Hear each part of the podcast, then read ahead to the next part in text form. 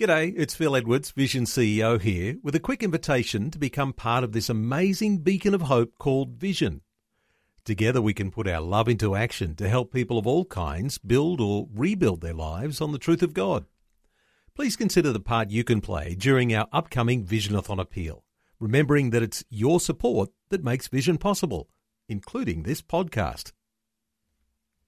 Jesus said, If you hold to my teachings, you are really my disciples.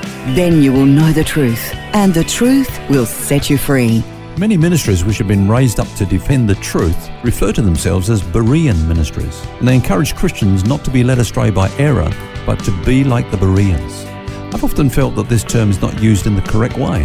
You see, the Bereans were commended in the book of Acts because when Paul preached the message of the gospel to them in their synagogue, we're told these were more fair minded than those in Thessalonica, in that they received the word of God with all readiness and searched the scriptures daily to find out whether these things were so. In other words, the emphasis is on the fact that they didn't search the scriptures to find whether they disagreed with Paul, but if what he was preaching was truth that they needed to believe in for their own spiritual good and growth. So, yes, let's be like the Bereans, not those who are known for what we stand against, but for the wonderful truths we believe in and stand for and rejoice in.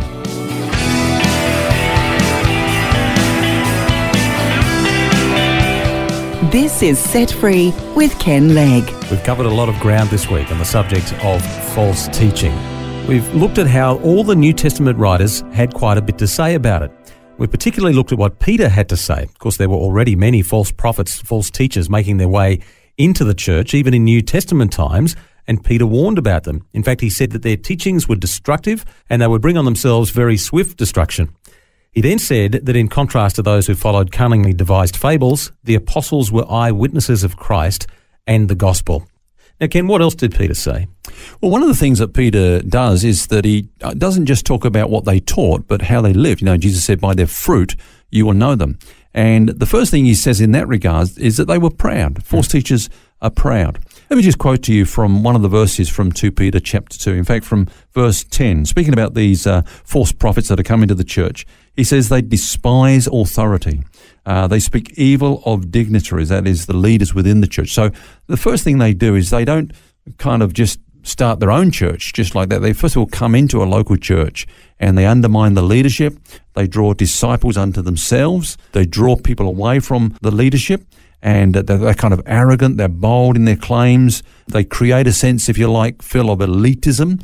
You know, we're on the cutting edge. We've got something that this church doesn't have. There's an arrogance about them. Mm. Uh, that's how it was back then. And, and really, things are no different today. Now, I say this hey, if you want to lead a group of people, then the church badly needs leaders, you know. But uh, the thing is, come in the right way through the front door. Come in and, and, and study and train and qualify and be released by the body into the body. Don't come in by stealth on the side, as it were, and draw people away, bring division, split the church, and that sort of thing. So that was the, probably the first characteristic. It was it was true back then, Phil, and it's true today. This sort of prideful ambition, if you like. I always find it's amazing how you know we might be living in a completely different age, different millennium to that of the New Testament, but yeah. we still face all the same sort of issues as what they did, and there's no difference here. You know, we have false teachers and their characteristics are no different today to what they were 2,000 years ago. We still see people rising up in arrogance, wanting to undermine existing leadership just to gain personal notoriety or for other reasons. Yeah, that's right. Uh, yeah, and, and I think um, this parallel that we've just made is, is a good example of that. Now, here's another one. Peter notes that uh, false teachers have a tendency towards idolatry. Maybe I need to expand that a little bit. I, idolatry, of course, is the opposite to worship. Uh, we will either worship God or we will commit idolatry, which is to worship the created thing, not the creator. Mm. Um, and people take something that is good, something that God has created, and they turn it into something that is bad, something that is God. And so when something that is good becomes something that is God, then that thing becomes bad. That's yeah. idolatry, if I can yeah. put it that way. Now, that's what false teachers do. They focus on um, material things. Uh, one of the things that they did back then, and, and uh, again you hear it today, is, is an incredible focus on money. Um, they're hirelings, you know, they do it, they're in it for the money. They do it for the money. And uh, like Balaam, you know, he was a false prophet, but, but he only wanted to practice if he got paid well. Yeah. The whole thing to him was it's all about the money. Yeah. Now, um, today, you know, you, you, you see a similar thing. I mean, I, I've watched programs where where people say now, you know, if you will sow a seed into my ministry, uh, then you will get blessed. So, so really, they want you to give money to them. And they might say things like this If you will sow a seed into my ministry, I will pray for the salvation of your family. And my question is, what, you won't pray if I don't give you money? We've got to buy blessings, you know?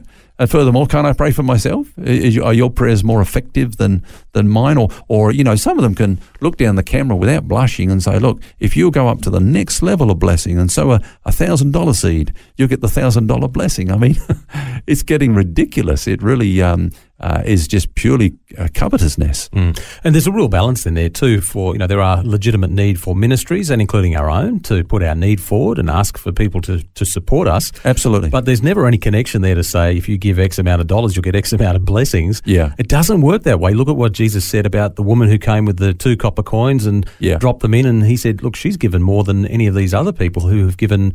Equivalent of thousands of dollars Yeah. because she gave everything that she had. Look, I, I'm a pastor, Phil, and, and, and I get paid a salary, you know, and I believe that's a, a scriptural principle, you know, that the labourer is worth, worthy of his hire. And uh, um, if, if I didn't, I'd have to go and get a secular job. I wouldn't be able to separate myself to the Word of God and, and Yep. the flock of God and so on.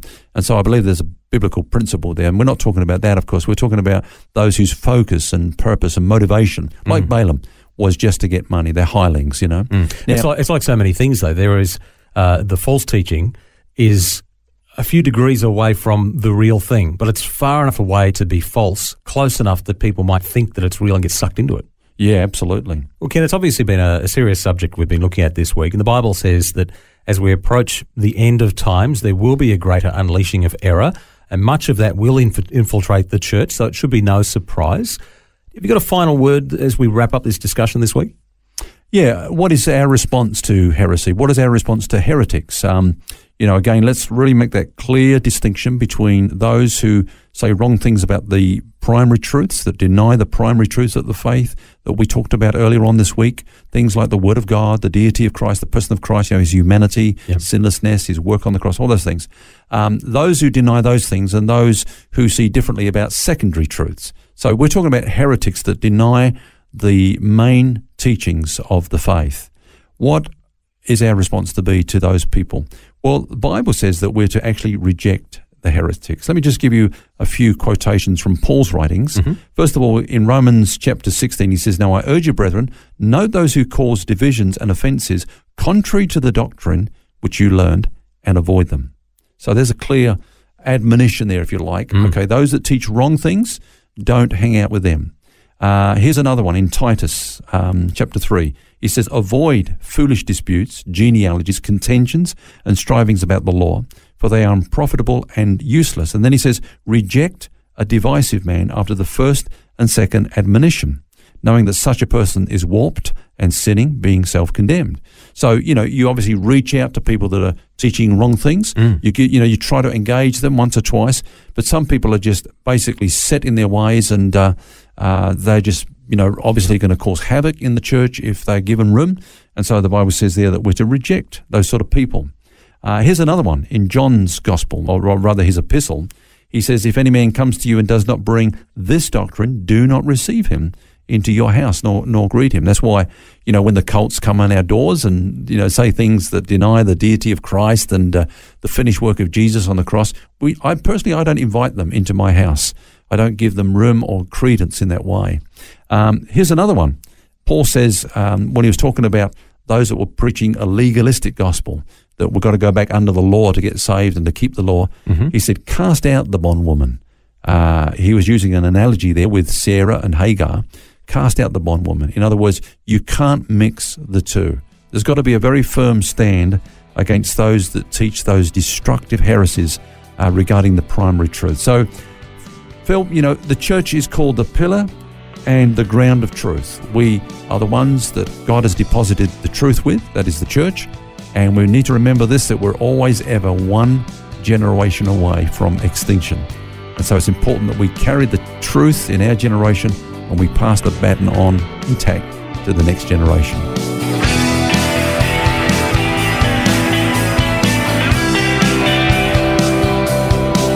Well, that brings us to the end of our series this week. Hope you can join us next week when we start a brand new one.